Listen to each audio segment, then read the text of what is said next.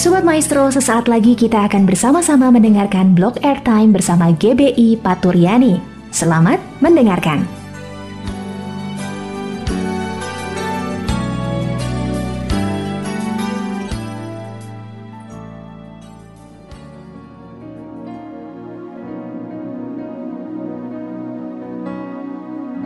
Shalom, salam dalam kasih Yesus Kristus bagi Sobat Maestro di mana pun Anda berada.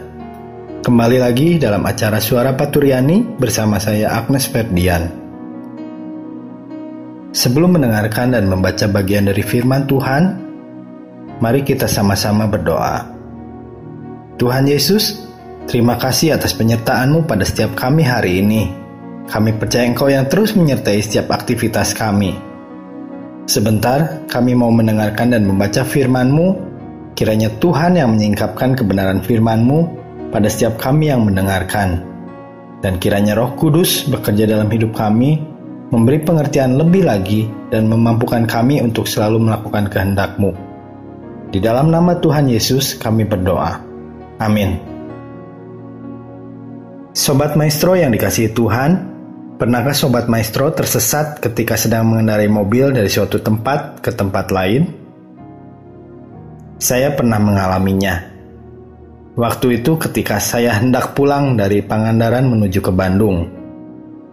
Karena saya jarang melewati daerah tersebut, maka saya coba mengandalkan aplikasi Waze dari handphone saya. Pada saat itu, saya benar-benar mengikuti Waze untuk menelusuri jalur yang saya lalui. Awal-awal, saya begitu percaya diri dan tenang karena sudah berapa kali saya mengikuti aplikasi Waze, tidak pernah tersesat. Beberapa saat kemudian, setelah sekian lama saya ikuti, saya menjadi ragu-ragu dan semakin ragu. Aplikasi Waze mengarahkan saya pada jalan dan jembatan kecil yang terbuat dari kayu-kayu yang kondisinya cukup mengkhawatirkan untuk dilalui kendaraan roda empat. Dan saat itu juga saya tahu bahwa saya salah jalan.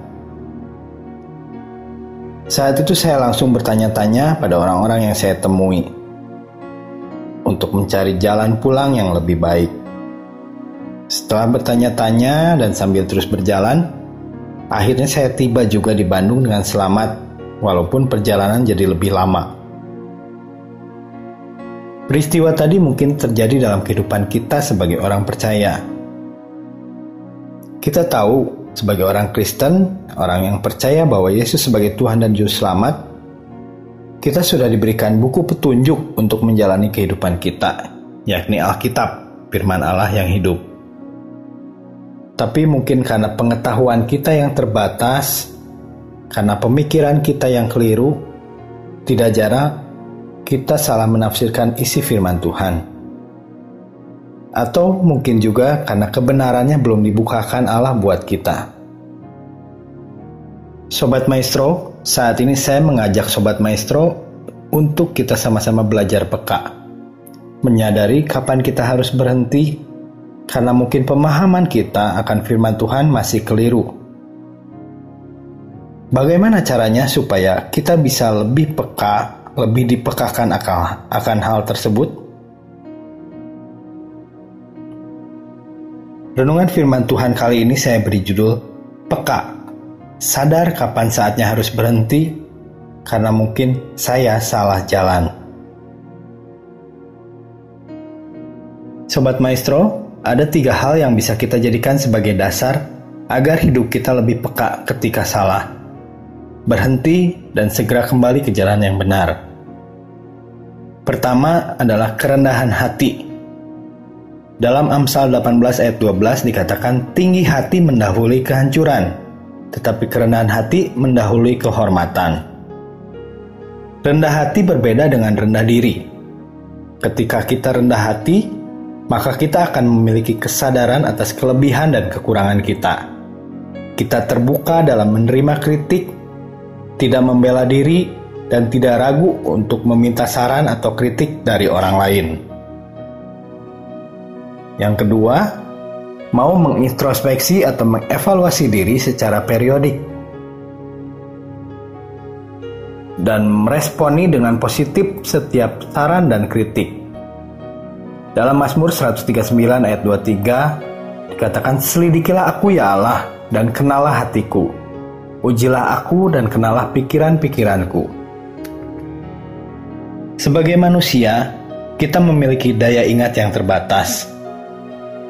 Kadang apa yang kita baca atau pelajari hari ini, mungkin besok, minggu depan, bulan depan, atau tahun depannya kita sudah lupa.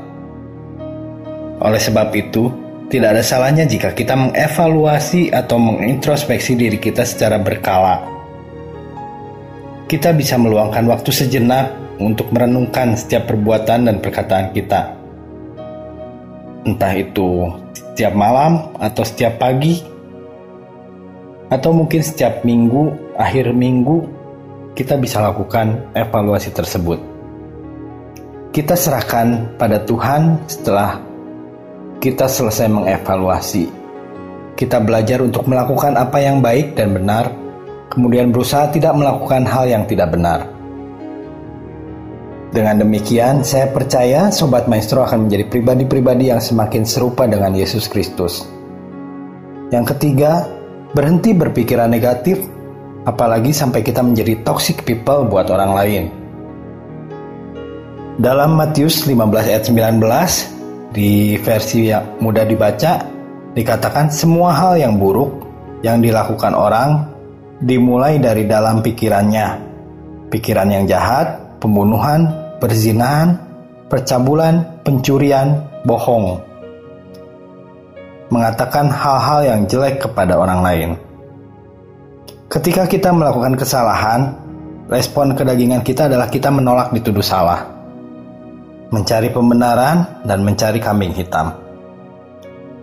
Ketika kita mengakui kesalahan kita, tidak jarang pikiran negatif, mengintimidasi kita dan membuat respon kita menjadi keliru. Oleh karena itu, stop berpikiran negatif. Jika salah, akui itu salah. Menyadari bahwa kita terbatas dan perlu belajar dan belajar lagi. Setelah itu, kita berusaha untuk tidak melakukan kesalahan yang sama. Kepekaan tidak muncul begitu saja. Ia perlu dilatih dan diproses. Terus belajar dan belajar, perdalam terus firman Tuhan.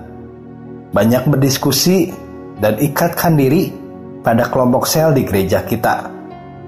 Supaya semakin hari kita semakin memahami firman Tuhan dan semakin banyak kebenaran firman yang dibukakan dalam hidup kita. Amin untuk firman Tuhan. Mari kita berdoa.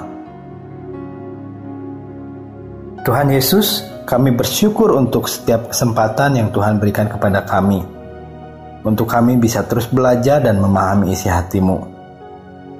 Tuhan yang terus bukakan kebenaran firman-Mu dalam hidup kami.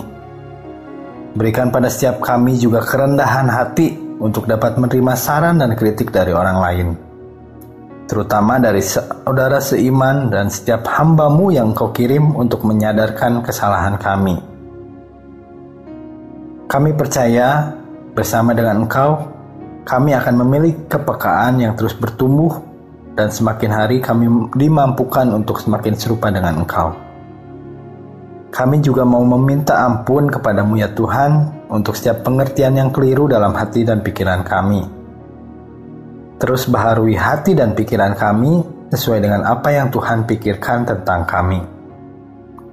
Terima kasih Yesus, di dalam namamu kami berdoa. Amin. Sobat Maestro, terima kasih telah mendengarkan suara Paturiani edisi kali ini. Saya Agnes Ferdian undur diri. Tuhan Yesus memberkati.